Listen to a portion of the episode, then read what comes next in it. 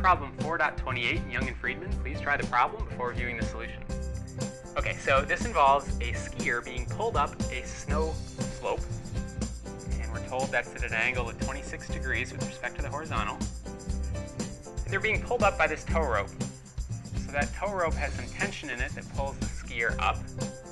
And because this is a frictionless surface, that person's going to slide up at constant velocity. And so we're trying to figure out how large that tension needs to be to pull the skier up the slope. So the skier has a mass of 65 kilograms. And we're asked to first draw a free body diagram.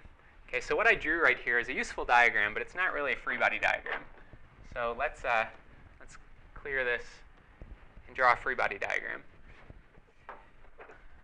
So we'll just draw the skier as a, as a, as a, as a blob.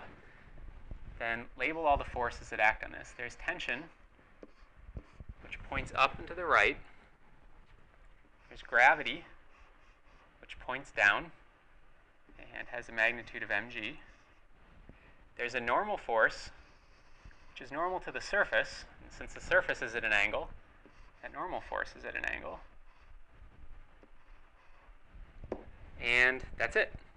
There are no other forces that we need to worry about because there's no friction. So to make this more useful, let's break all of these forces into their components. And normally we treat the components as uh, horizontal and vertical.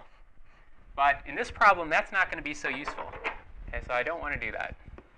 Instead, I want a coordinate system that's oriented at 26 degrees. Okay, so along the surface of the, uh, the ramp and perpendicular to it. So tension, for example, is already pointing in what I'll call the x direction.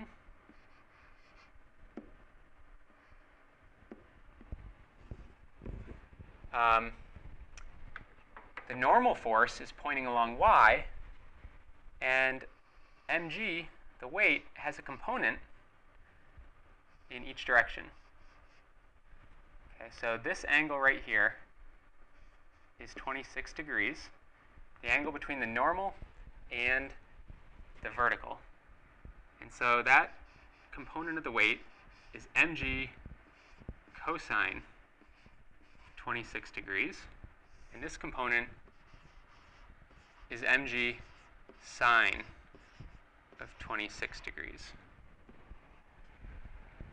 Okay, um, once I've got that free body diagram drawn, I can add up the forces, and I know the person's not accelerating because I told they were moving at constant speed, so I can set the forces uh, equal to zero. So I'm going to use I'm going to use Newton's second law that says the net force is equal to mass times acceleration. And I'm going to set the acceleration equal to 0. OK, so let's go ahead and do that. And let's do it in the x direction first. In the x direction, I have tension pointing up and mg sine 26 pointing down. So tension points up, mg sine of 26 points down. And the total is the net force that equals mass times acceleration, which is 0 here. Okay, so from that, I can easily solve for the uh, tension. I get the tension equals mg sine of 26 degrees.